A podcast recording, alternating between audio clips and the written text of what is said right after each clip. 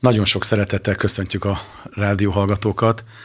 Ez a Szabadság Rabjai című műsor, és mai vendégemet, Erdély Csabát köszöntöm sok szeretettel az evangélikus egyháznak lelkészét, börtön lelkészét, méghozzá a Fővárosi Büntetés Végrehajtási Intézetnek a börtön lelkészét. Szervusz Csaba, köszönöm szépen, hogy elfogadtad a meghívást. Köszönöm szépen én is a meghívást, és örömmel fogadtam el. Nagyon örülök, hogy létrejöhetett ez, hogy egy egy igazi eredeti evangélikus lelkész bemutathatunk a, a hallgatóknak, a nézőknek, és hát, eh, ha jól tudom, te egy lelkész családból származol, és az első kérdésem mindjárt az lenne, hogy milyen lelkész gyereknek fölnőni? Hogyan történt az a te életedben? Milyen hatással volt rád? Hmm. Hát nézd, a jó érzésedet szeretném fokozni azzal, hogy egy igazi erdélyi uh, evangélikus lelkészsel találkozol, mert nem csak a nevem az, hogy erdélyi, hanem én Erdélyben születtem, e, és e, pontosabban ugye Parciumi területen, tehát a e, magyar-román határhoz közel, és ott is éltem az életem első 19 évét, és ezt követően jöttem Magyarországra tanulni, de a, tehát ez az első 19 év volt alapvetően az az időszak, ami a kérdésedre vonatkozik, és ez alapján szeretnék majd választ adni.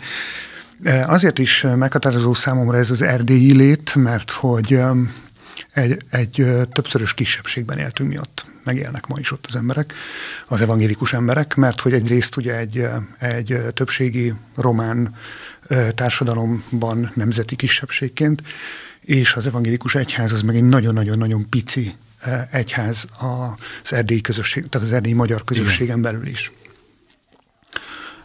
Összesen, nem tudom, talán 35 lelkész van, és mindenki ismer mindenkit, és a lelkész gyereki, gyerek mi voltam, az azt is jelentette, hogy nem tudom, elutaztunk nyaralni otthonról mondjuk egy nagyobb távolságra, és akkor közben nem tudom, volt öt város, ahol, ahol mindenhol van evangélikus templom, és akkor van evangélikus lelkész, és akkor mi minden egyes evangélikus lelkésznél megálltunk, és így ápoltuk a személyes kapcsolatokat. Hát ez a múlt század 80-as évei idejére, meg a, meg, meg a rendszerváltozásnak az idejére te, tehető ez az időszak, tehát hogy, hogy ebben az időszakban különösen fontos volt az ilyen személyes kapcsolatápolás, hiszen ott mondjuk még telefon is ritkán volt, nem hogy mobiltelefon, meg internet, Igen. meg közösségi oldalak, meg hasonlók, mint ami ma teljesen természetes számunkra.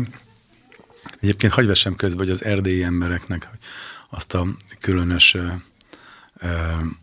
a személyiségben rejlő, hogy mondjam, van egy, egy tisztaság, még inkább, hogy mondjam, talán, mert ez a nagy nyugati hömpölygésű áradat, ez nem érintette annyira az erdélyi embereket, hogy ezt mindig is szoktam érezni, vagy mi ennek a magyarázata, kérlek, hogy inkább te mondd el nekem, mielőtt én megfogalmaznám ezt, mm. hogy van valami. Én több erdélyi embert ismerek, és mindig éreztem ezt, akár a nyelvezetükön, akár a, a sokszor az erkölcsükön is. Uh-huh.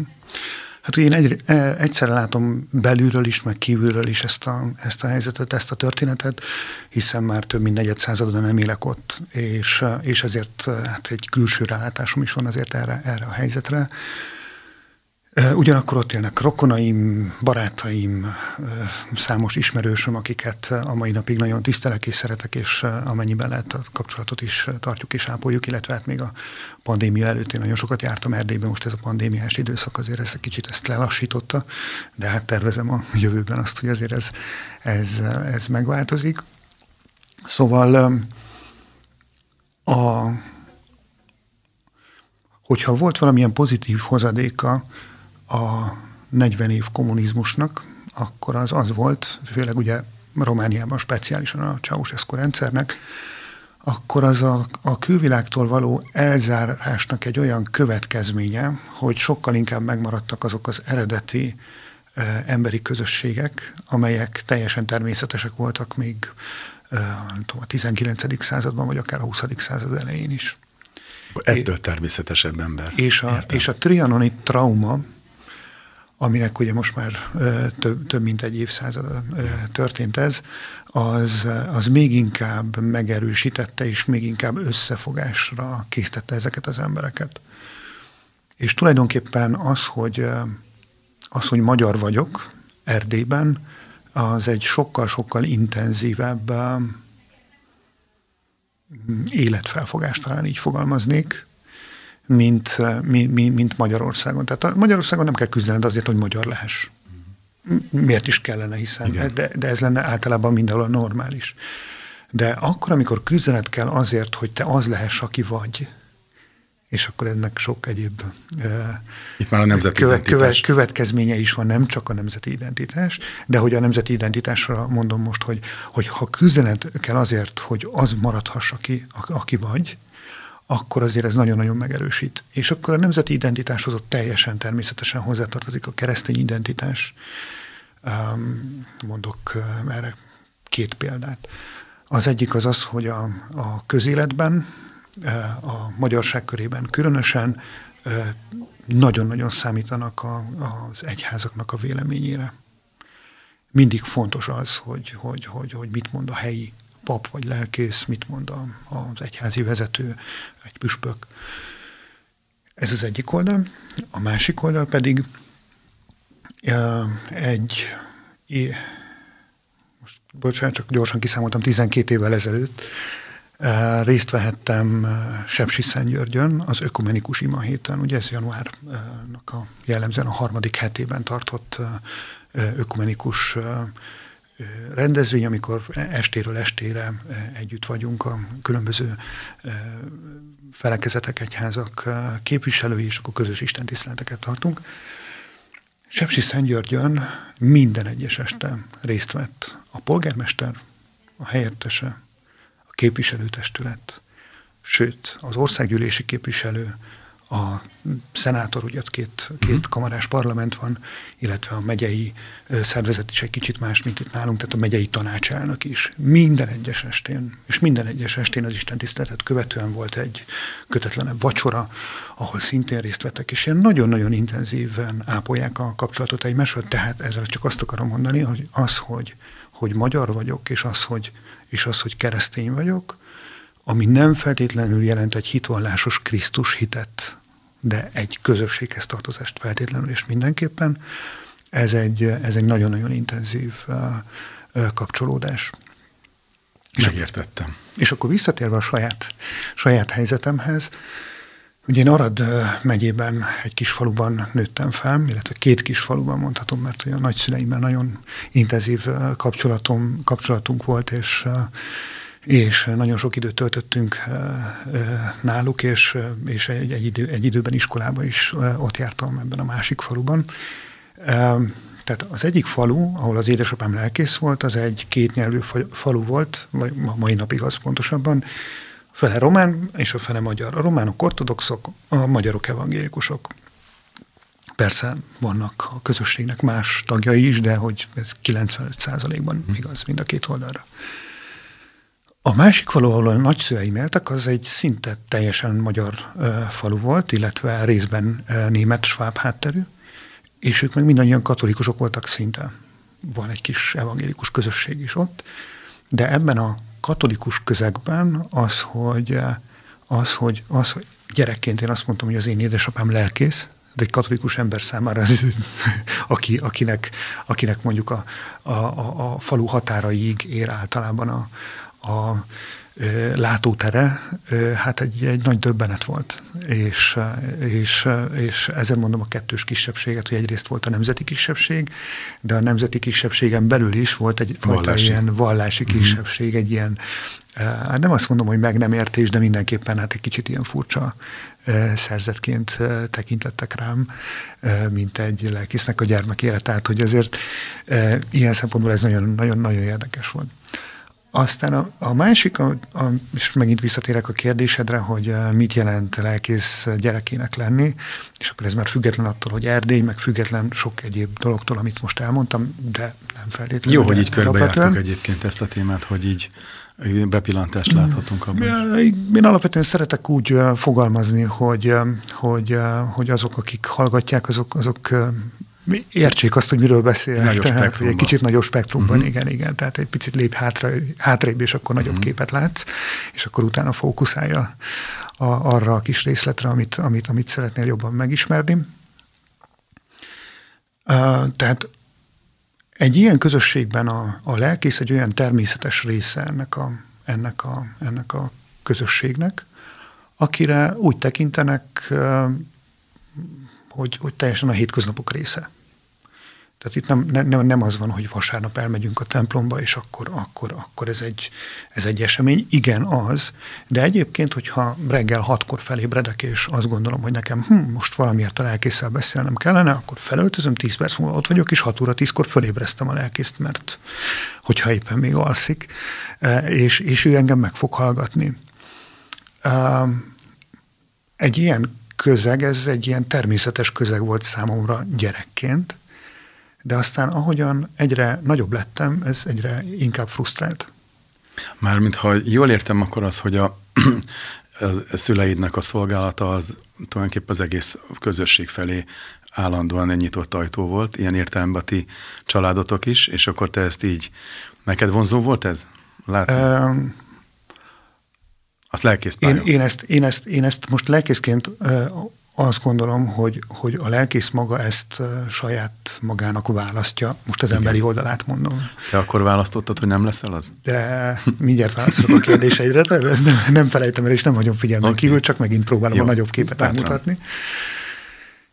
Tehát, tehát a lelkész maga választja, a lelkész házastársa, amikor tudja azt, hogy egy lelkész fog házasságot kötni, szintén tudja, hogy mit választ. De egy gyerek beleszületik ebbe, és a gyereknek nincs választása. Igen. És, és én szerintem ilyen 15-6 éves lehettem, amikor ez ilyen nagyon intenzíven megfogalmazódott bennem. Egy egészen konkrét példához tudom, tudom ezt kötni, ha megengeded, akkor elmesélem. Hogyne. Egy szombati nap volt, amikor örültem annak, hogy egy kicsit hosszabb ideig alhatok, és talán tíz óra elmúlt, amikor én felébredtem, bementem a fürdőszobába, vagy kijöttem a fürdőszobából, és ott a, ugye nem tudom, egy szál alsógatjában voltam talán, és, és ott ül egy néni a nappalinkban, és arra vár, hogy az, az édesapám éppen kilépett valamiért a, a nappaliból, és, és, és, és várta, hogy visszaérkezzen. Én meg ott állok egy szál hmm.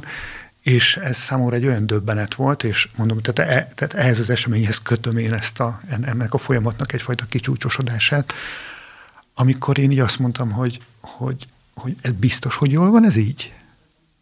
Nyilván ezt már mai fejemmel fogalmazom meg így mhm. ezt a kérdést, akkor lehet, hogy kevésbé voltam polkorrekt, vagy nem tudom a uh-huh. megfogalmazást illetően. És, és én nagyon határozottan orvosi pályára készültem.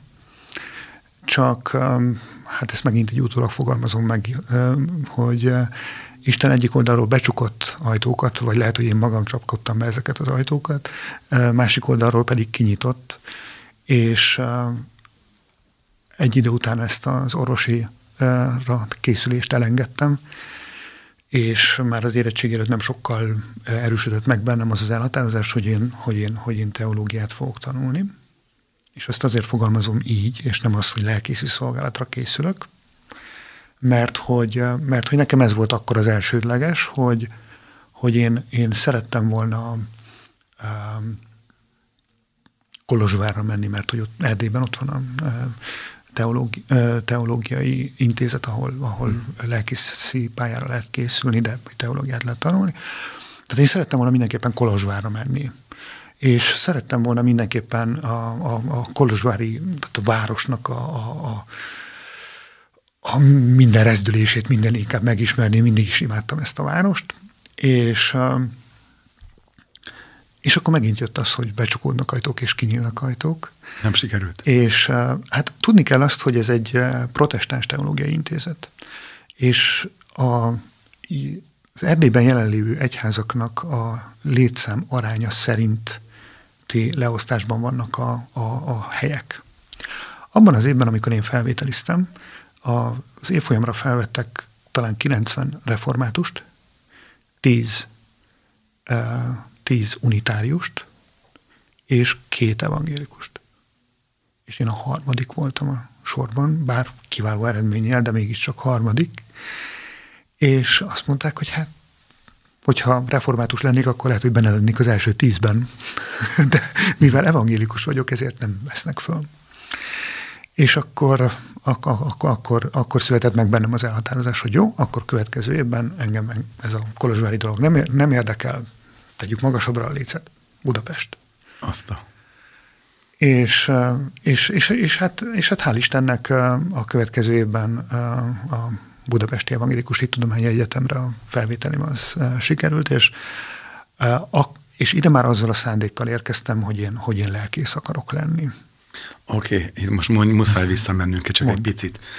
A nappal is jelenelte az öreg néni, az édesapát, a szüleid szolgálata, ugye, amiben ez a nyilvánosság, ami neked az volt, azt jelentette a lelkészkedés, hogy amit láttál, hogy egy közösségnek a, a, a szellemi és lelki terheit segíteni, szolgálni felük, tehát egy milliméterről meg, megláttad ezt, hogy milyen egy, egy, egy, egy, ez a szakma, és hogy itt elválasztottad, hogy teológus szerettél volna lenni, a lelkész itt, itt, itt, itt abban maradt, de ez egy nagyon fontos kérdés szeretnék tenni, hogy nyilván Isten igét hirdette édesapád, és a Biblián keresztül, tehát neked Jézus Krisztus, a megváltás, a, a a, a, hogy élő Krisztus van, az, az ugye evidens volt, ebbe beleszülettél, hogy mondjam, ahogy említetted is, hogy az a személyes érintés, hogy az, az mennyi, tehát hogy mondjam, a példa vitte arra téged, vagy pedig most utalok tudjuk, hogy az úr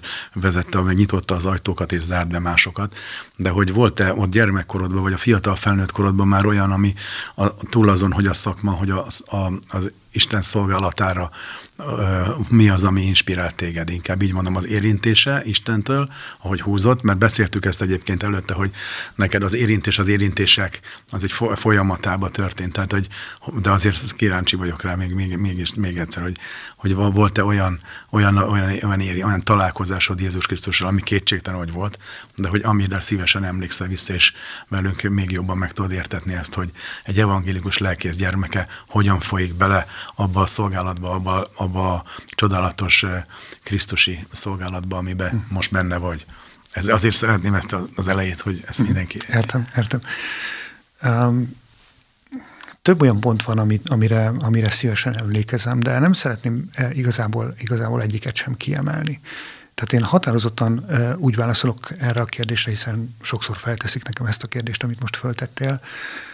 Határozottan úgy válaszolok erre, hogy, hogy, hogy én ezt egy egységes folyamatként látom aminek, tehát minden egyes folyamatnak azért vannak ilyen kisebb-nagyobb amplitúdói, ami azért jelent nem csak fölfelét, hanem lefelét is. Mm-hmm és, és egyébként a tapasztalatom az a mai napig, hogy mindig lefelé indul először az amplitúdó, és aztán, aztán megyünk mm-hmm. fölfelé, de szerintem ezt mindannyian megtapasztaljuk a saját életünkben.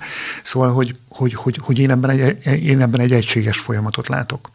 És, és azt látom, hogy, hogy, hogy a, a fiatalkori lázadásaim és tusakodásaim, mert hogy azért ezek voltak szép számmal Szóval ezek a fiatalkori lázadásaim és tusakodásaim, ezek mindig lefelé indították ezt az amplitúdót, és, és ebből aztán, aztán uh, Isten az ő egyszerűt fia által fölrántott.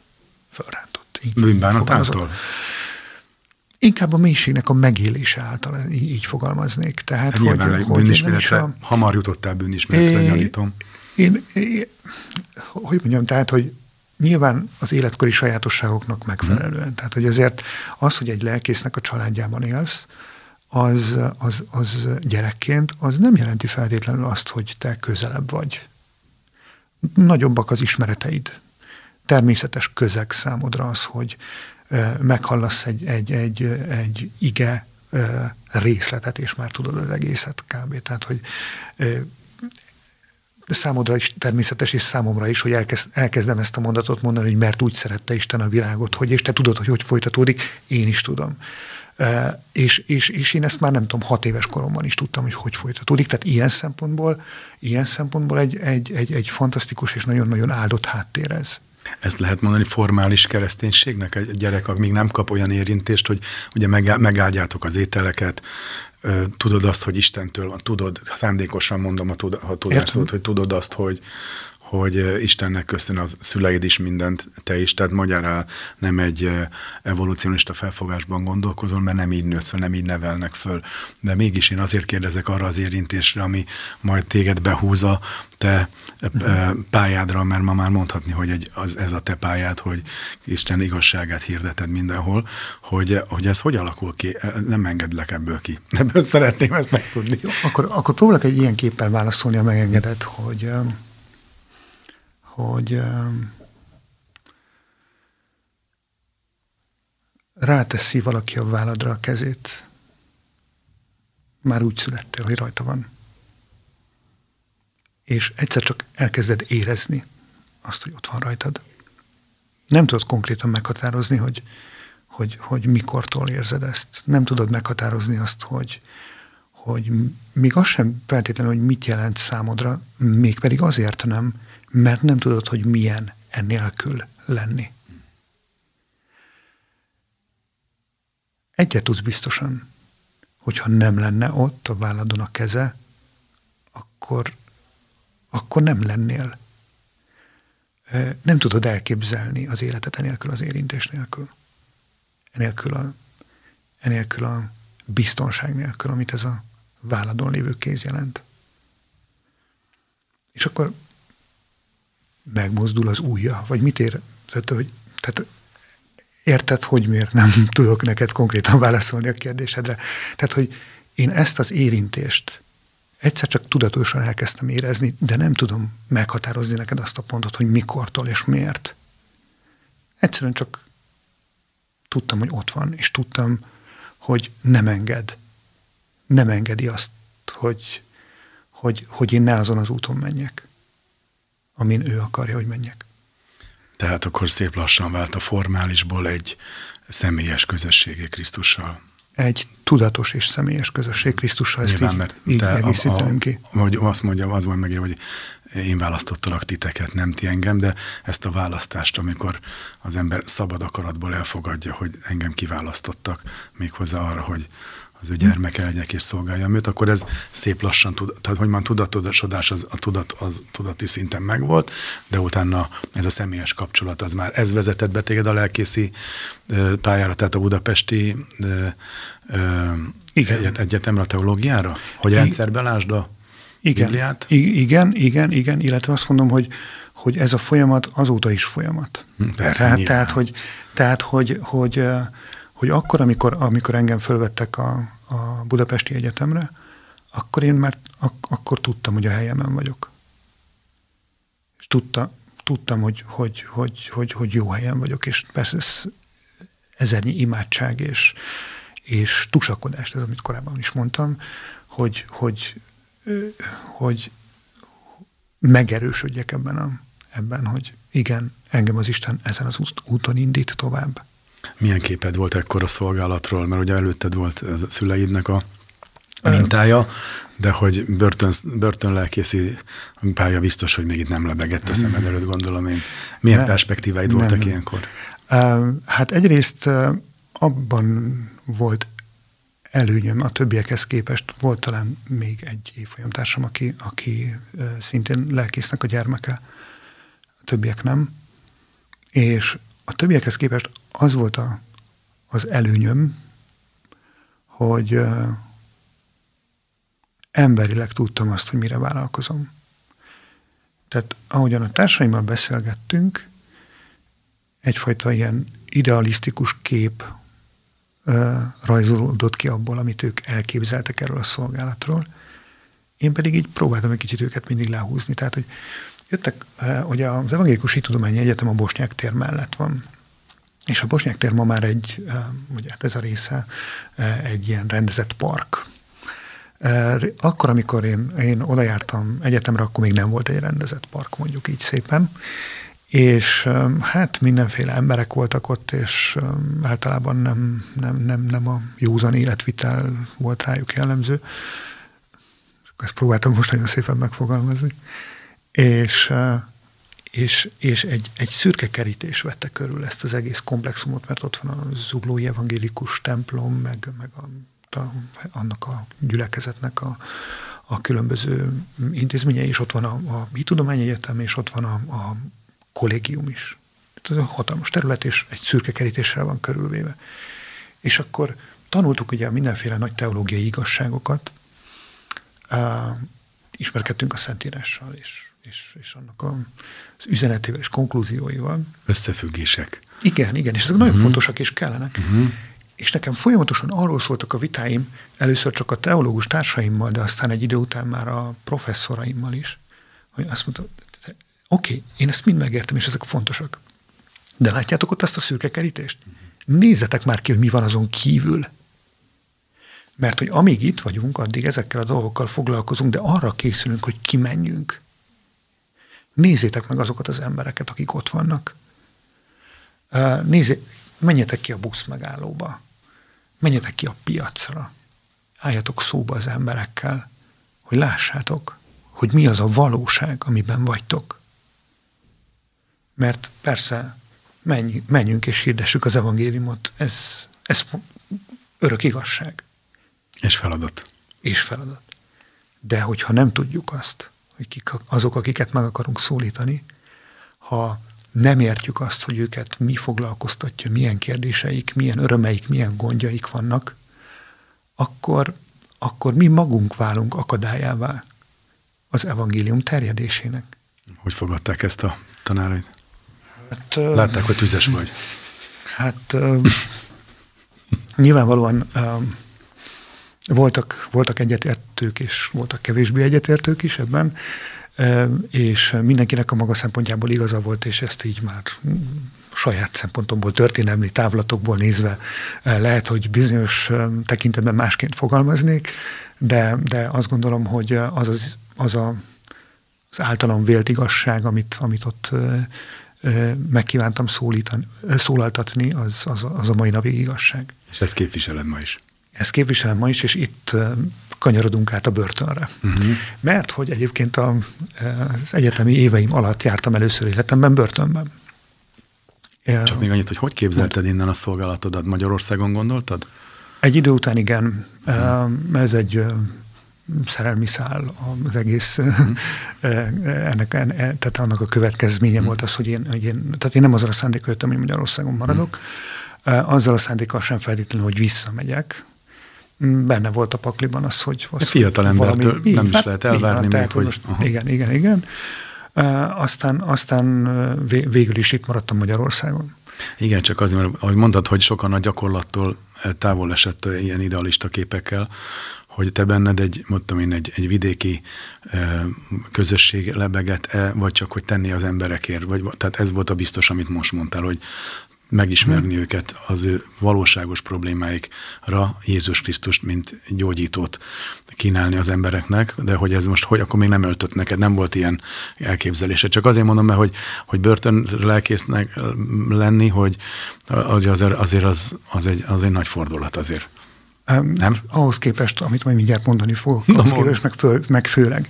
Tehát amikor én befejeztem az egyetemet, de aztán mindjárt visszalépek az előzőre, amit el akartam mesélni. Ugrálhatunk időbe, de um, szerintem nagyon jól haladunk. A, Tehát fel van építve ez. A, igyekszünk, mind a ketten szerintem. A, tehát um, miután én befejeztem az egyetemet, uh, utána az első uh, szolgálati helyem lelkészként az ugyanazon a szürke kerítésen belül volt mert hogy az említett zuglói gyülekezetnek lettem a e, beosztott lelkésze.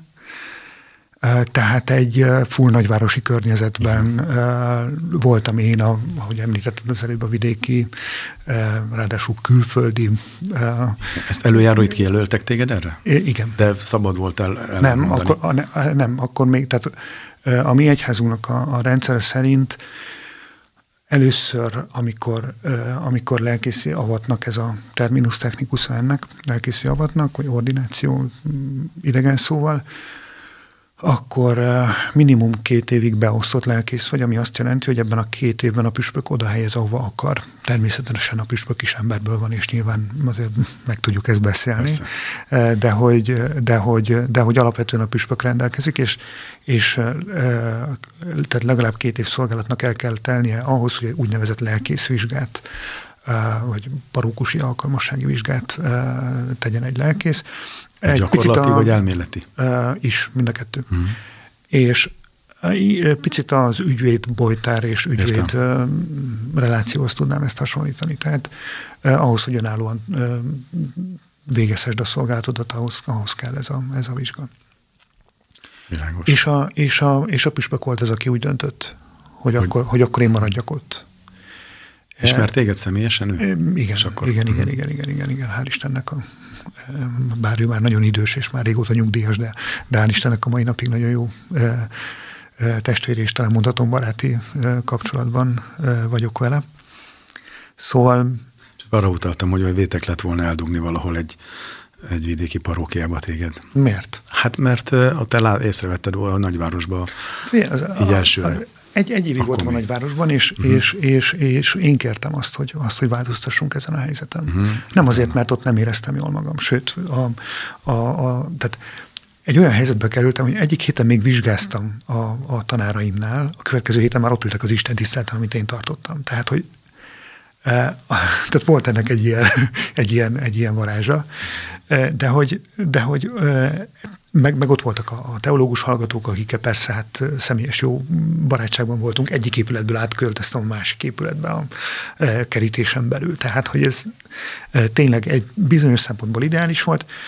Ugyanakkor, ugyanakkor amikor, amikor véget ért az első év, akkor én azt szerettem volna, hogyha valami vidékre a sűrűjébe helyzetbe kerülnék, és a mi egyházunkra jellemző az, hogy vannak vidéken ilyen nagy gyülekezetek, például Közép-Európa legnagyobb evangélikus temploma az Békés Csabán van, ahol a kis templom is akkora, hogy nem tudom, 800-an tudnak leülni a kis templomba, és akkor veled szemben ott van a nagy templom, amiben 4000-en, tehát hogy ilyen, ilyen, ilyen, ilyen, ilyen, ilyen méretű gyülekezetek is vannak.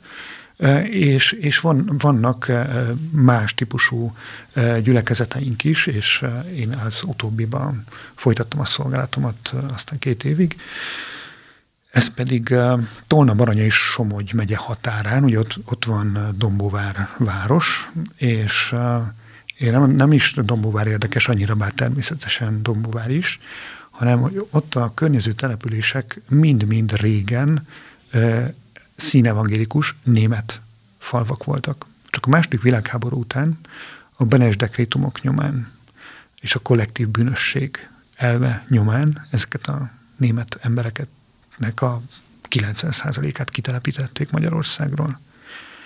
És a egy falu, egy templom, egy lelkész helyzetből, amikor én oda megérkeztem, akkor az volt, hogy Dombováron volt egy lelkész, én voltam mellette a segédlelkész, tehát ketten voltunk, és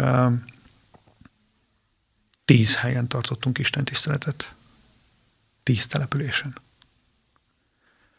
Ahol volt, ahol ketten meg hárman voltak, öreg nénik, akik, akik, akik minden egyes alkalommal sírtak, mert mondták, hogy ha ők meghalnak, akkor itt már nem marad senki. De nem csak ez evangélikus, hanem hogy faluban nem marad senki kb. És de, de, de, voltak, de voltak fiatal családok is, tehát hogy teljesen, teljesen vegyes volt ez. Szóval csak azt akarom mondani, hogy, hogy, hogy, hogy egy másik véglet volt hát a, fő, a, fővá, a fővárosi ö, nagy élő gyülekezet közösség után, ez egy, ez egy, ez egy egészen más típusú, más típusú lelkészi feladat volt, és én ezzel nagyon hálás vagyok a püspökömnek, hogy, hogy megadta nekem ezt a lehetőséget, hogy, hogy egy ilyet is megismerhettem. No, de kanyarodjunk csak vissza egy pillanatra az egyetemi éveimhez, mert elkezdtem az előbb mondani azt, hogy még az egyetemre jártam, amikor először börtönben voltam. De nem elítéltként? Nem, nem. Uh, volt egy időszak 90-es évek végén, amikor, amikor az egyik keresztény missziós szervezet teológus hallgatók számára szervezett olyan lehetőséget, hogy különböző börtönökbe be lehetett menni, és akkor ott egy ilyen kis zenés igehirdetéssel szolgálattal egybe kötött, de fogatartottakkal is beszélgetős programokat szerveztek. És akkor ott voltunk a, a fővárosi nem, bocsánat, a budapesti fegyház és börtönben, csak engem is összezavartál itt a felvezetéssel, Bocs. tehát a gyűjtőben, Igen. a Kozma utcában. És uh, ott bent, bent voltunk, nem tudom, két és fél vagy három órán keresztül, és amikor én onnan kijöttem, akkor én azt mondtam, hogy én ilyen helyre soha többet nem megyek. Soha többet. De ezt én nagyon határozottan azért is mondom ezt így most. Um, és aztán... Azt is tudtad, hogy miért? Annyira frusztrált. Uh, illetve, illetve megint egy picit a gyerekkoromhoz kell visszatérni. A Romániában a titkos rendőrség az egy nagyon-nagyon intenzíven működő um, szervezet volt, Securitate, szerintem Magyarországon is a az egész, legtöbben ismerik ugye? ezt, igen. Társadalmat. Az egész társadalmat olyan szinten szőtte át, hogy, hogy például nálunk gyakori vendég volt egy bácsi, volt nekem ugye gyerekként, de ezt értsd úgy, hogy óvodás voltam kb. És nekem ennek a bácsinak mindig nagyon tetszett az órája. És mindig oda mentem hozzá, amikor jött, románul beszélt, amit én azért nagyjából értettem, mert a két nyelvű falu, és az óvodában is voltak román gyerekek is, meg magyarok is. De hát, a fel, hogy a felnőttek miről beszélnek, azt meg ugye nem értettem. De mindig nagyon tetszett az órája, és akkor mindig oda mehettem, és megnézhettem az óráját, és néha még az ölébe is ültetett, és akkor én, én ott játszottam az órájával, mert nekem az annyira tetszett. És akkor felnőtt voltam már, amikor az édesapám elmesélte, hogy az volt a szekuritátinak a megbízottja, és minden hónapban eljött hozzá, és megkérdezte tőle, hogy lelkész úr, mit szeretne nekem mesélni? És az édesapám mindig azt válaszolta, hogy nincs mesélni valóm. Pedig olyan aranyos ez a kisfiú. És megsimogatta a fejemet. És a feleségének a munkahelye az jó, ugye? Szeretne még ott dolgozni a jövőben is, ugye? Szóval ilyen hangulatú beszélgetés. Uh, és, és nekem éppen ezért a, ugye nagyon sokszor kellett átlépnem a román-magyar határt. És ott mindig a határőrökkel találkozva, hát ez a 90-es évekről beszélünk, hát azért elég intenzív, most így fogalmazok, én így éltem meg pontosan, vegzálásnak voltam kitéve.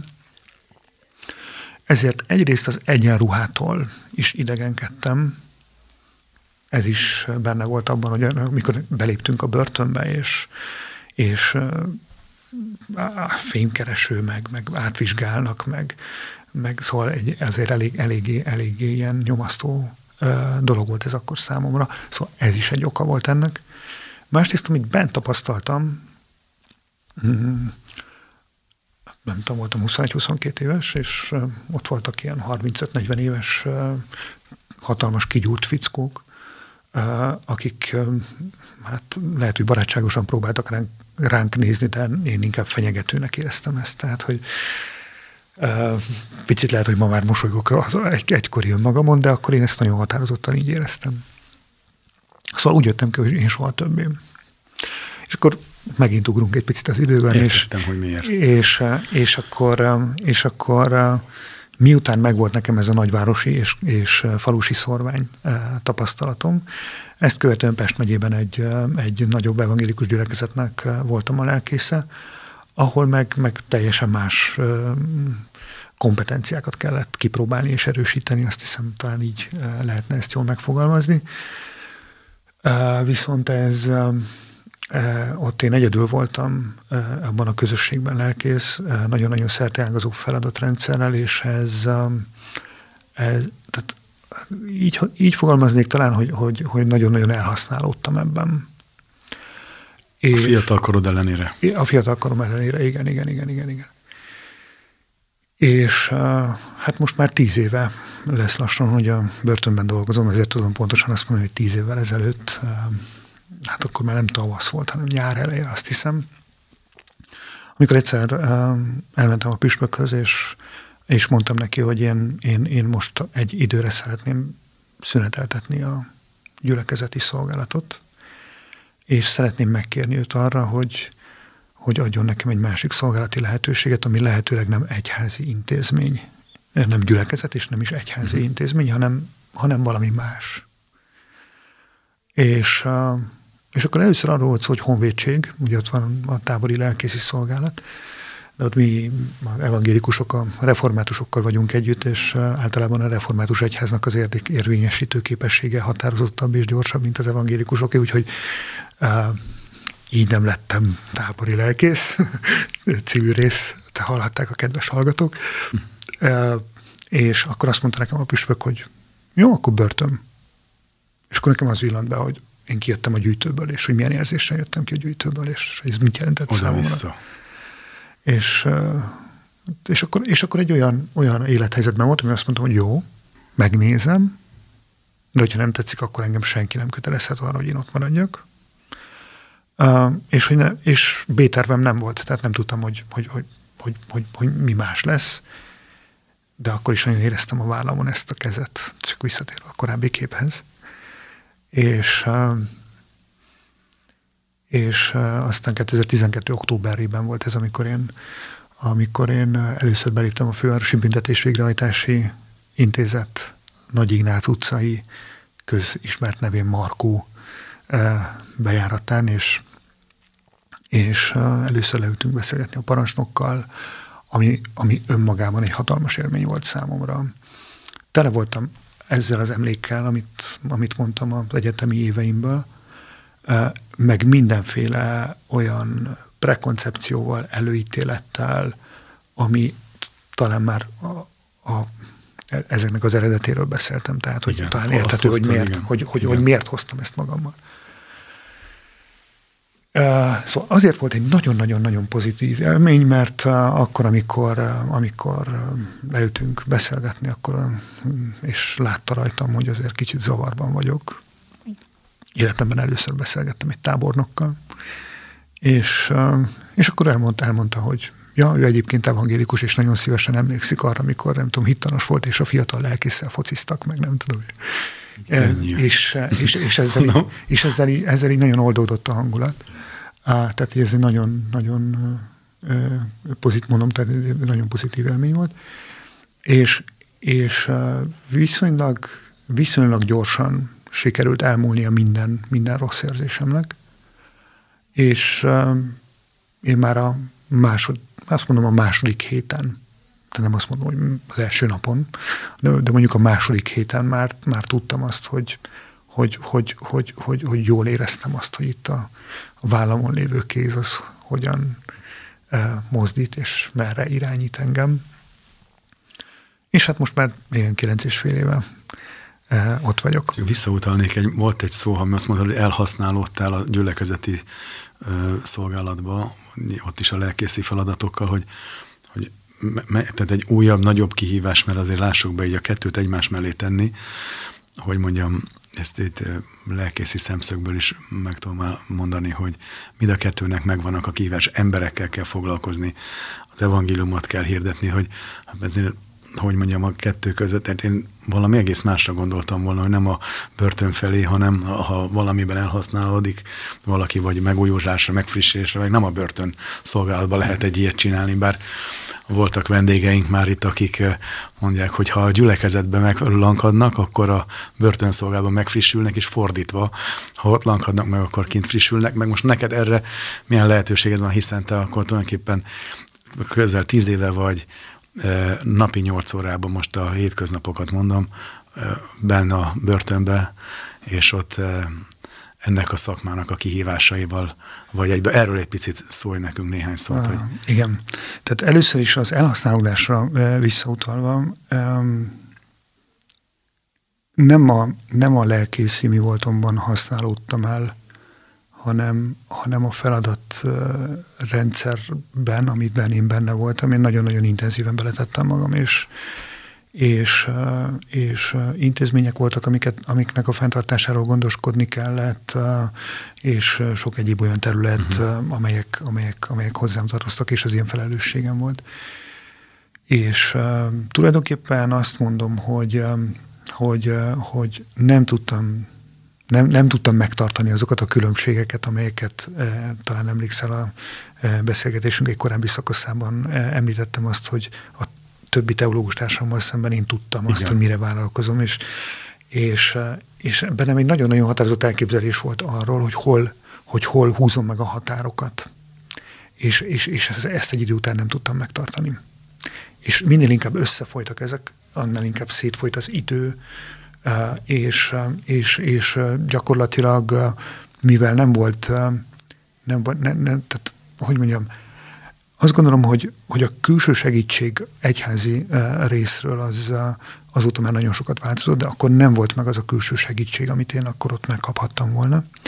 És ezért, ezért az a váltás, hogy gyökeresen más feladatrendszer. Persze emberekkel kell foglalkozni, de itt van, van egy struktúra, vannak keretek, ahogyan említetted ezt, hogy elvileg napi 8 óra, ez, ez akkor egy nagyon-nagyon nagy lendületet adott nekem, hogy, hogy, hogy tényleg megtehettem azt, hogyha most, most, most az emberi oldalát mondom, hogy én tudtam, hogy nekem fél nyolckor kezdődik a munkaidőm, akkor én 7 óra 20-kor beléptem, tudtam, hogy 4 órakor lejár a munkaidőm, akkor 16 óra 10-kor kiléptem, és másnap reggel 7 óra 20-ig én Erdélyi Csaba voltam, aki, aki, aki természetesen Isten gyermekeként és, és, és Krisztus szolgájaként és az evangélium hirdetőjeként létező ember, de nem abban, ott a, nem abban a feladatrendszerben uh-huh. ott, ami, ami, ami a kötöttséget jelenti. Tehát ez egy nagy felfrissülés volt ilyen szempontból. A másik, és akkor, akkor a kérdésednek a második felére válaszolva, ez a 2012. októberében, és 2015 nyara óta nekem van gyülekezeti szolgálatom is. Tehát, tehát hogy ez, én nem, én nem csak börtönlelkész vagyok, így fő, fő, tehát az, ez, ez az elsődleges, ja, hozzáteszem, tehát ez az elsődleges. Mm de, de egy, egy 2015-ben még egy vidéki, de aztán 2016-tól folyamatosan ugyanannak a budapesti gyülekezetnek vagyok az egyik lelkésze. Tehát, tehát gyakorlatilag, gyakorlatilag azért, azért ez megmaradt egy olyan, tehát én is azt tudom mondani, mint amit, amit az előttem szólók, mhm. bár csak részben van információm arról, hogy kik voltak itt előttem, hogy, hogyha, hogyha belefáradok a börtönös szolgálatba, akkor a felüdülést hoz a gyülekezeti és fordítva. Tehát, hogy ez egy olyan, egy olyan egyensúlyt jelent számomra, ami, ami, ami, amiben azt mondom, hogy, hogy, hogy maximális, tehát most jól érzem magam. Tehát, tehát nem az van bennem mondjuk, mint egy illés profitában, hogy jó, akkor megyek, mert muszáj, meg nem tudom, meg is. Ő, de, de, de, de akkor, is ment, ők értem igen, igen, igen, igen, igen, igen, hanem, hanem, hanem, hanem azt mondom, hogy, hogy, hogy, hogy egyik oldalon is vannak nehézségek, de elsősorban lehetőségek, és a másik oldalon is vannak nehézségek, de elsősorban lehetőségek, és ezek, ezek annyira szépen, nem is azt mondom, kiegyenlítik, kiegészítik egymást, hogy, hogy, hogy köszönöm, jól vagyok. Uh-huh. Örülsz, hogy csinálhatod ezt a munkát. Így van, így van, így van, nagyon hálás vagyok érte. Azért nagyon érdekes, mert ugye akkor tulajdonképpen egy nagy nyáj, szétosztva két felé, amit, akik terád vannak bízva, ilyen értelemben egy, akik a rácson belül vannak, akik felé szolgálsz, és akkor a másik nyájat pedig, vagy nyáj, ahol még tevékenykedsz, az pedig a fizikai szabadságban. Tehát magyarul azért is a, a címe a műsorunknak Szabadság rabjai, és ugye ezt a szabadságot egy olyan börtönlelkésznek mondom most, aki, aki a, a rabságot is pontosan érti a fizikait, nyilván a szellemét is érted, és ebből próbálod őket ugye kihozni. Én arra nagyon élénken emlékszem, amikor legelőször találkoztunk, és kértem tőled egy lehetőséget, hogy valakit meg akartam látogatni, és akkor vált számomra világosra, hogy te három ö, börtönben teljesítesz szolgálatot, és ö, én az egyikbe szerettem volna bemenni, és tulajdonképpen az első pillanattól egy, egy testvéri, baráti tárt ajtókat és segítőkezet nyújtottál. Ez, így, ugye ez most elsősorban neked a hídgyülekezetének szólt, mert engem nem ismertél. Tehát úgy voltál, hogy nem akarom megmondani, hogy hogy voltál, csak azt mondom, én mit tapasztaltam, hogy egy, egy, egy, egy tulajdonképpen legszervezted, elhoztad, tehát mint egy, mint egy pásztorként léptél fel azzal a nyájjal, és tovább adtad a lehetőséget számomra, és annak, a, annak és azoknak az embereknek számára, akiknek a, a, a a szükségük volt a lelki gondozásra, és ez a mai napig is így van, ez az együttműködésünk most már talán több mint három-négy éve talán, és ezt egyrészt köszönöm is, így nyilvánosan is, hogy így álltál a mi egyházunkhoz, illetve itt az első mondatokhoz visszakanyarodva, hogy hát ez az, az embernek ez egyrészt jól esik, de mondom még egyszer, hogy mi a, a hídgyülekezetéltől jöttünk, hogy ez hogy volt neked? Volt-e valamilyen benyomásod már a hídgyülekezetéről akkor, vagy egyszerűen csak úgy voltál, hogy ez a, ez a munka, ez, ez, ezt, ezt végezni kell, és más felekezeknek is hozzá kell engedni. Hozzáteszem, hogy nem mindig és mindenhol van így, csak azért és örülök ennek. Um, a hídgyülekezetével kapcsolatban Nyilván a 90-es években, amikor én egyetemre jártam, akkor találkoztam először a hídgyülekezetével, mint, mint, mint, mint létező valósággal. És, és azt gondolom, hogy, hogy visszagondolva, mind a mi egyházunk, vagy általában az egyházi közösségek és a hídgyülekezeté is hát talán erős ezt így kimondani, egy kicsit szelídített a saját álláspontján, vagy nem is tudom. Tehát sokkal inkább a közeledés vált számunkra fontossá. Nagyon fontos számomra az, hogy én alapvetően egy ilyen nagyon ökumenikus gondolkodású ember vagyok. Az erdélyi voltom, és amit elmondtam korábban, hogy Igen. egy erdélyi ember számára mit jelent az, hogy, az, hogy ő az egyházához tartozik, és mondom, most nem Krisztus hitről beszélek, vagy nem csak arról, hanem, hanem, hanem, hanem a közösség, és, és hogy, hogy mi egymásnak a testvérei vagyunk, függetlenül attól, hogy vannak dolgok, amik elválasztanak, függetlenül attól, hogy mi nem gondolkodunk egyformán kérdésekben. Ahogy említettem, a Kolozsvári Protestáns Teológiai Intézetben reformátusok és evangélikusok mellett unitáriusok is vannak és, és, és hát ugye az unitáriusokkal azért, azért, azért mondjuk keresztényként azért lennének intenzív vitáink, meg, van, meg talán vannak is, de hogy, de hogy, de hogy, de hogy ott mégis sokkal fontosabb az összetartozás, és sokkal fontosabb az, amiben egyetértünk, mint az, ami elválaszt egymástól. És erre, ezzel kapcsolatban meséltem már neked példaként azt, hogy hogy eh, a korábbi gyülekezeti eh, szolgálatomnak az idején volt egy ilyen, hogy a ugye evangélikusok számára rendkívül fontos a reformáció emlékünnepe, és ez egy fontos egyházi ünnep nálunk. Tehát, mi, tehát nem egy történelmi esemény egyszerűen, hanem egy egyházi ünnep ez nálunk. És, és hát ez jelenti azt igazán, hogy na, akkor mi evangélikusok vagyunk. És, eh, és a, abban a közösségben a reformációi ünnepi istentiszteleten, amit, amit úgy képzelj el, mint, mint tehát egy olyan kiemelt ünnep mondjuk, mint egy, nem, mint egy, mint egy húsvét, vagy mint egy karácsony, vagy uh, pünkösdi ünnep, ilyen fontos számunkra. Én egy vendégige hirdetőt hívtam, és a vendégige hirdető az a helyi katolikus pap volt, akivel én egyébként nagyon jó barátságban voltam, és nagyon-nagyon sok dolog összekötött minket, és, és, és, és nagyon sokszor elmondtuk egymásnak, hogy amíg vannak közös gondjaink, addig nem tudunk, nincs időnk arra, hogy arról beszélgessünk, hogy mi nem értünk egyet. Tudjuk jól egymásról azt, hogy sok mindenben másként gondolkodunk, de hisszük és valljuk azt, hogy több az, ami összeköt minket, mint ami elválaszt egymástól. És hát ennek volt egy ilyen érdekessége, hogy, hogy, hogy amikor én megfogalmaztam ezt az ötletet, akkor, akkor hát ő nem, nem is nagyon csodálkozott ezen, hogy nekem milyen ötleteim vannak, mert már tehát tényleg egy nagyon jó testvéri és baráti kapcsolatban voltunk. És, az egyház hogy fogadta? És, és, és, és mondta, hogy jó, jó, de azért a püspökének a véleményét meg kell, hogy kérdezze erről. Tehát a katolikus egyházban azért ez egy, ez egy fontosabb, vagy, vagy egy erőteljesebb kérdés, hogy, hogy, hogy mit szól a püspök ehhez.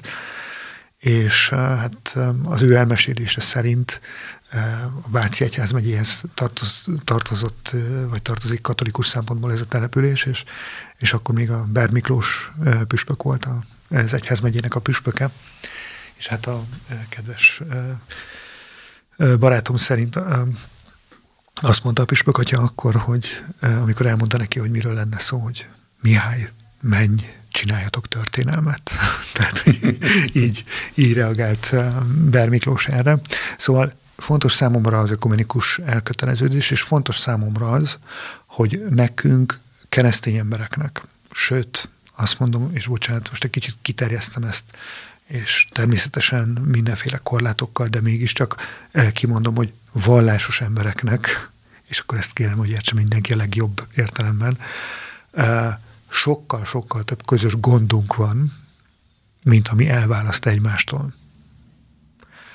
Uh, és, és Különösen nekünk, napjainkban. Igen, igen, igen. És nekünk ezekre a közös gondokra kell figyelni, és ezeket a közös gondokat együtt fogjuk tudni megoldani, mert amíg azzal vagyunk elfoglalva, hogy mi az, ami elválaszt egymástól, láthatjuk az elmúlt évszázadoknak a történelméből, és már hogy így gyülekezetének is van egy olyan történelme, hogy szerintem ti is ezt nagyon jól látjátok, hogy egyre inkább fölénk magasodnak ezek a, ezek a gondok, és egyre inkább vál, összevetve kell, kell, kell küzdenünk. Nagyon tetszett ezért. a húsvéti SMS-et, köszönöm a érted, Természetesen. Érted, a plakátunknak a szlogenjét küldted. Az nagyon fel, felődítő volt. Igen, egyetértek én is ebben veled, de ugye tehát bele lehet, lehet ajtót nyitni úgy is, hogy mert nekünk is van egy keret megállapodásunk a, Büdepe, a országos parancsnoksággal, de lehet úgy, ahogy, ahogy te, hogy, hogy végéreztem ezt a támogatást, hogy a mai napig, hogy embereket mentünk együtt. Mm. Tehát egy életet mentünk.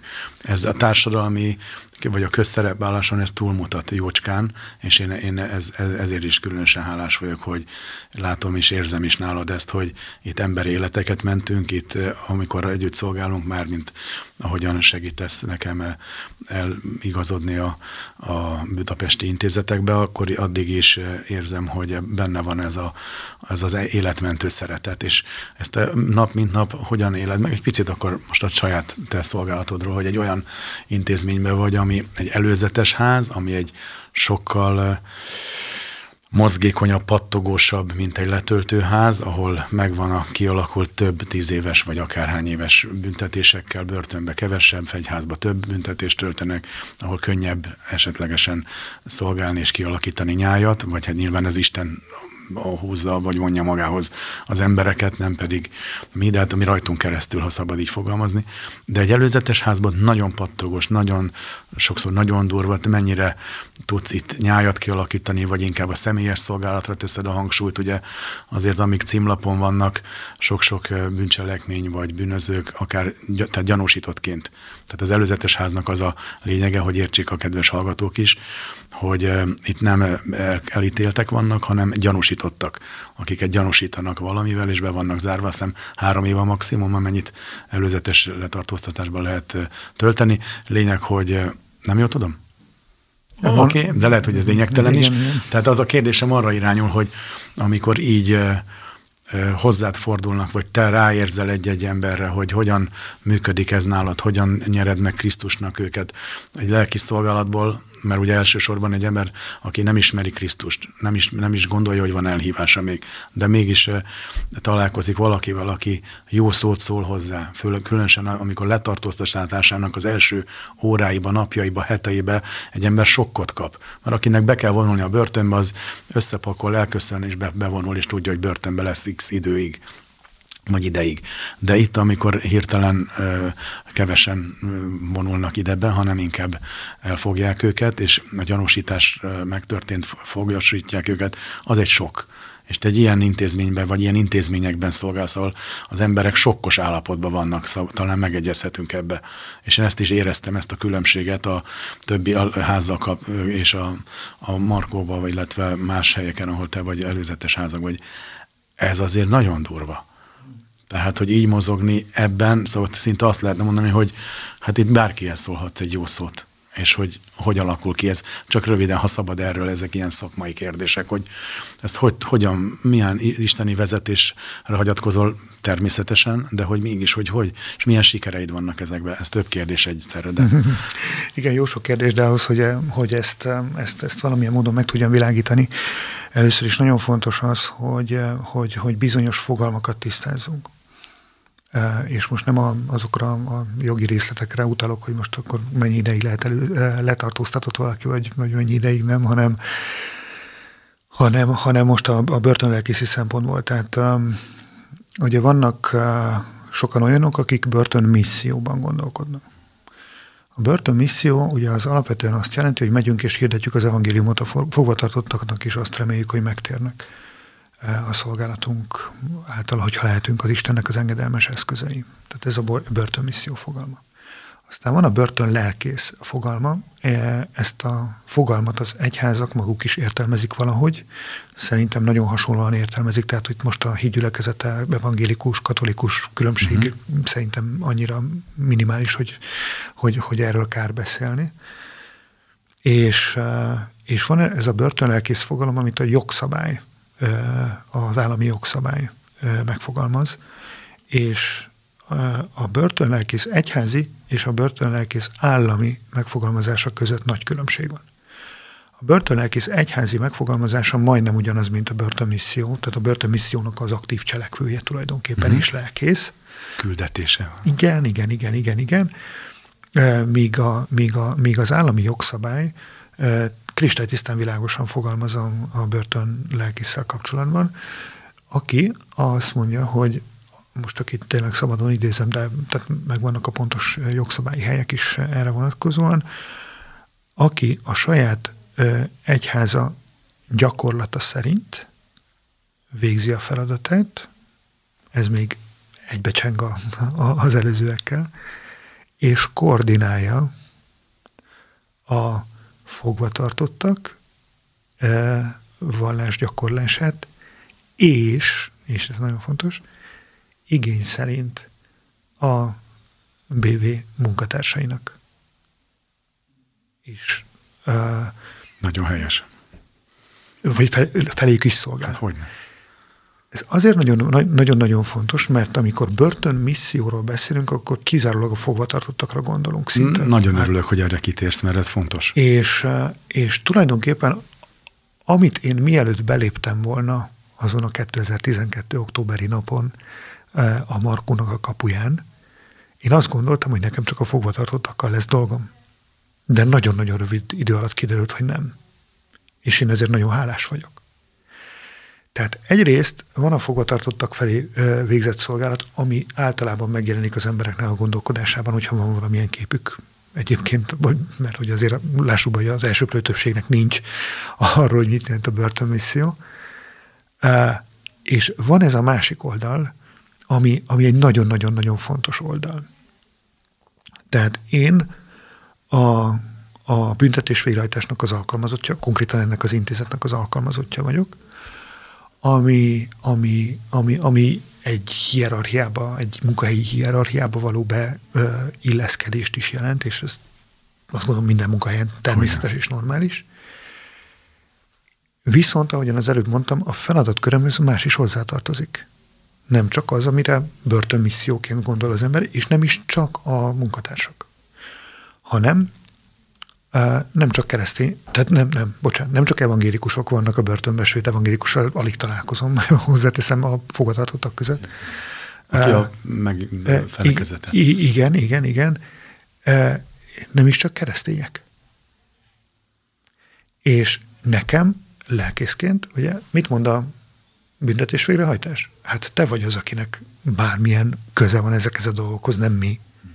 De hogy is alakult ki ez az egész? 2000 óta létezik a börtönelkészi szolgálatnak a mai formája, és az Európai Uniós integrációra való felkészülés keretében fogalmazódott meg az akkori kormányzatban az, hogy, hogy, hogy hát akkor a büntetés végrehajtásban ugye a fogvatartottnak az emberi jogok kartája és a nem tudom mindenféle ilyen nemzetközi szerződések alapján nem lehet korlátozni a vallási és véleménynyilvánítási szabadságát.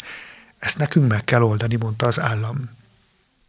Igen ám, de mindenféle elő, ellentétes híresztelés ellenére Magyarországon is az állam és az egyház az különváltan működik, ugye? Tehát az államnak nincsen eszköze arra, hogy vallási kérdésekkel foglalkozzon. Éppen ezért együttműködési megállapodást köt azokkal, akiknek mint, mint, mint mindenféle más olyan szolgáltatásra, most így, így mondom, ja, ami, ami, amire önmaga nem képes, szerződést köt külső partnerekkel. Erre vonatkozóan az egyházakkal. Ugye 2000-ben az volt a Ugye létezett ez a fogalom, ami azóta már, már kikopott, hogy történelmi egyházak. Ugye ez jó, nem jó, ez egy másik kérdés, történelmi egyházak. És akkor a történelmi egyházak alatt értették a római katolikus, református, evangélikus, és akkor a mazsihisz volt még, akik a történelmi egyházak voltak. És akkor a történelmi egyházaknak a képviselőit meghívták egy egyeztetésre, és akkor kialakult az, hogy na jó, akkor ezt, ezt valahogy így kellene csinálni, de ez nem jelentett kirekesztést senki más felé. Tehát ez egy fontos szempont. Tehát azok a lelkészek, akik a, e, ilyen módon a BV alkalmazottjaivá válnak, nekik feladatuk az, hogy mindenféle más keresztény és nem keresztény vallásnak a gyakorlását is lehetővé tegyék. Mondok egy példát. Épp hanyadika van, 28 ma, amikor, amikor, amikor fölveszük ezt a, ezt a műsort, és, és ugye holnap után fog véget érni a ramadán, és március közepén megkérdezték tőlem, hogy na akkor most mikor is lesz idén a ramadán? És, és, és, hogy, és hogy annak a ramadán na, miatt ugye azoknak a fogvatartottaknak, akik, akik, akik a muszlim vallást gyakorolják, egészen más napi rendet kell kialakítani, nincsenek sokan, de nem is ez nem, nem is ez a kérdés. Hogyha egy lenne, akkor is megcsinálnánk, hogyha 500-an lennének akkor is, tehát hogy nem, nem, nem ez a kérdés. És, és nekem kell elmondanom azt, hogy mire kell ilyenkor figyelni. És akkor persze bennem keresztény emberként, meg evangélikus lelkészként, ugye most akkor Krisztus megfogalmazott. Krisztus ír. Az... És akkor tudod, eszembe juthat, és eszembe is jut az, amikor a, amikor a, a, a tengerparton lefejezték a keresztény vértanukat, szerintem mindenkinek megvan ez a kép. Igen. De eszembe jut nagyon sok muszlim emberrel való beszélgetésem is, akik, akik kivétel nélkül azt mondják, hogy, hogy azzal, hogy az Istennek gyereke születhet, azzal nem értünk egyet. De egyébként, amit mondtok, annak a 90%-ával igen. És akkor én elmondom, hogy igen, nekem ez a 10% lehet, hogy fontosabb, mint a többi 90, de akkor beszéljünk arról, amiben, a, a, a, amiben egyébként egyetértünk és egy nagyon-nagyon jó beszélgetés alakul ki, és egy nagyon-nagyon jó közös gondolkodás. Nyilván nem evangéliumi ilyen szempont, olyan szempontból, mint ahogyan mi, te is, én is gondolunk erre. Nem tudhatjuk, hogy Krisztus felé hogyan tereli egy-egy ilyen beszélgetés. Pontosan. Ugye? Én olyankor is azt érzem, hogy itt van a vállamon az a kész, tudod, amiről beszéltem mm-hmm. korábban, mm-hmm. és, és, és egyáltalán nem érzem azt, hogy megrántana, hogy most akkor neked nem arra kell menni. Nem is, nem is gondolom azt, hogy megerősít.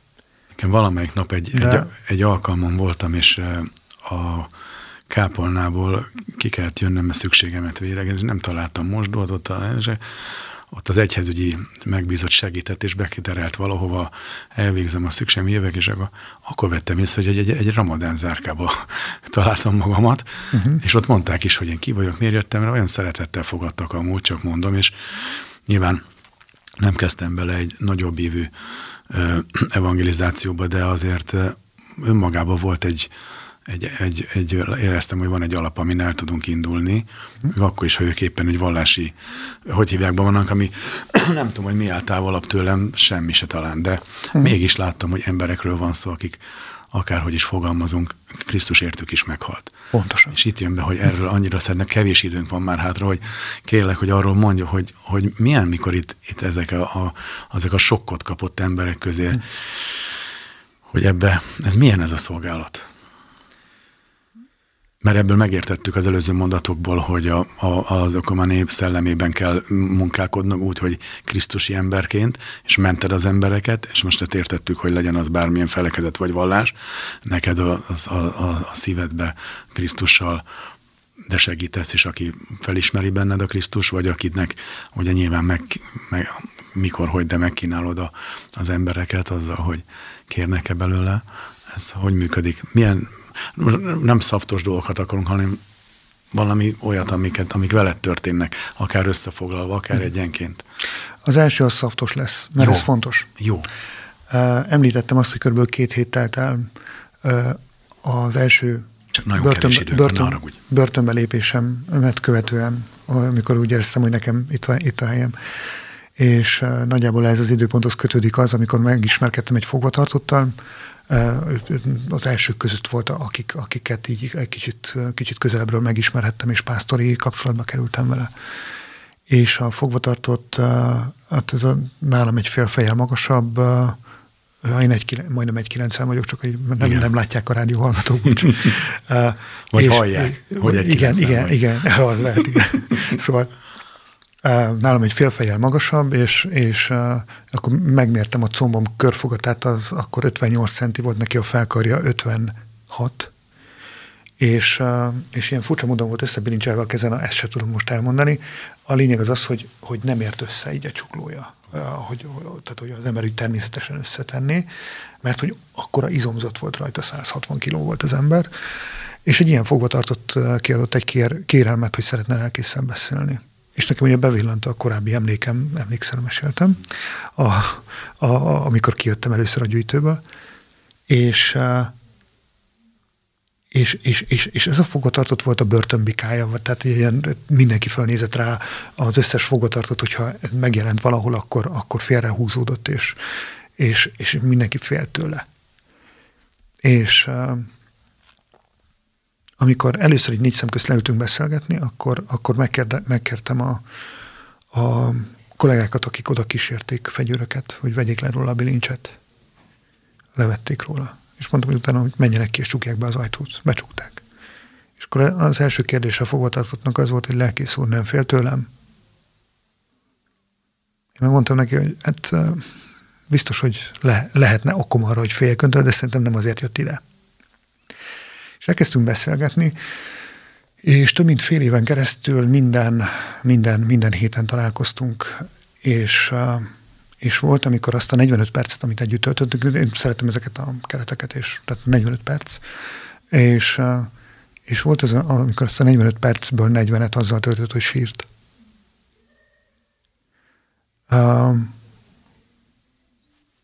Nem megyek bele a részletekbe, hogy miért, mert nincs Mondom, nem érzelmek miatt sírt. Így van, így van, így van, így van, így van. Szóval, hogy, hogy, hogy egy olyan egy, egy, egy, egy olyan élmény találkozni ezekkel az emberekkel, akik kifelé azt mutatják, hogy ők mennyire erősek, mert így élik túl. Pontosan. Így élik túl. De akkor, amikor megérzi a bizalmi közösséget és a lehetőségét annak, hogy ő az legyen, aki, és talán emlékszel arra, hogy a beszélgetésünk elején azt mondtam, hogy én az legyek, aki lehetek. Szóval, hogy, hogy, eh, hogy, hogy, hogy, hogy, hogy az legyen, akinek az Isten teremtette, és talán ez a legfontosabb, hogy, hogy egy ilyen közegben, ahol, ahol minden a külső elvárások szerint történik, mert a fogvatartottások elvárnak, mert a eh, fegyőrök elvárnak, mert a jogszabályok elvárnak, meg, meg minden elvár, elvár, elvár, egy ilyen, egy ilyen közegben egyszer csak lehetsz te az, aki vagy akinek az Isten teremtett. Aki fontos volt annyira annak az Istennek, hogy egyszülött fiát adta érte. Hát röviden talán ez az eszencia. Óriási. Igen, egy, egy tulajdonképpen egy maskara a, az izomzat is, a felvett szigorú test, megfigyeltem, hogy ilyen már szinte izom van itt, hogy annyira szólják a szemöldöküket, de amikor te ezt meg tudod mutatni nekik, hogy az lehet most itt az, aki, aki valójában ez a legcsodálatosabb dolog. Nem tudom, hogy van ettől sokkal jobb végszó, mint hogy azok legyünk, akinek Isten teremtett minket, az ő gyermeké, gyermekeivé válhatunk azáltal, hogy befogadjuk őt. Csaba, nagyon-nagyon köszönöm, hogy elfogadtad a meghívást, hogy bemutathattunk, újra mondom, egy igazi evangélikus lelkészt, és annak nagyon különösen örülök, hogy, és hálás vagyok, hogy a keresztény egyházak közötti barátság is erősödhet azáltal, hogy, hogy te eljöttél a mi rádiónkba, és itt beszéltél nem csak hídgyülekezete tagjainak, hanem azoknak, akik mind aki hallják, és eh, nagyon kívánom a szolgálatodra és az életedre, hogy Isten hatalmasan áldjon meg, és sok-sok embert vezessé még Krisztushoz, és eh, gyümölcsözzön a szolgálatot továbbra, és a közös együttműködésünk is növekedjen és fejlődjön. Keveset beszéltünk a személyes életedről, ezt előtte is mondtuk, hogy biztonsági okokból, de mondd el te, hogy boldog ember vagy. Igen, annyit mondtam neked is, hogy hogy, hogy, hogy annyit, annyit szívesen elmondok, hogy boldog ember vagyok, és, és hál' Istennek nagy szeretetben élhetek, úgyhogy, és ezért nagyon hálás vagyok. Nagyon szépen köszönöm, hogy elfogadtad a meghívást, hogy itt voltál, beszéltél nekünk méghozzá nagyon nagy spektrumban az evangélikus egyházról, a börtönmisszióról, kihívásokról, és köszönöm szépen, hogy itt voltál. És a hallgatóknak pedig köszönjük a figyelmüket. Vigyázzanak magukra, az Isten áldja meg mindenkit, aki hallgatta ezt az adást. Viszont hallásra. Köszönöm még egyszer, viszont hallásra.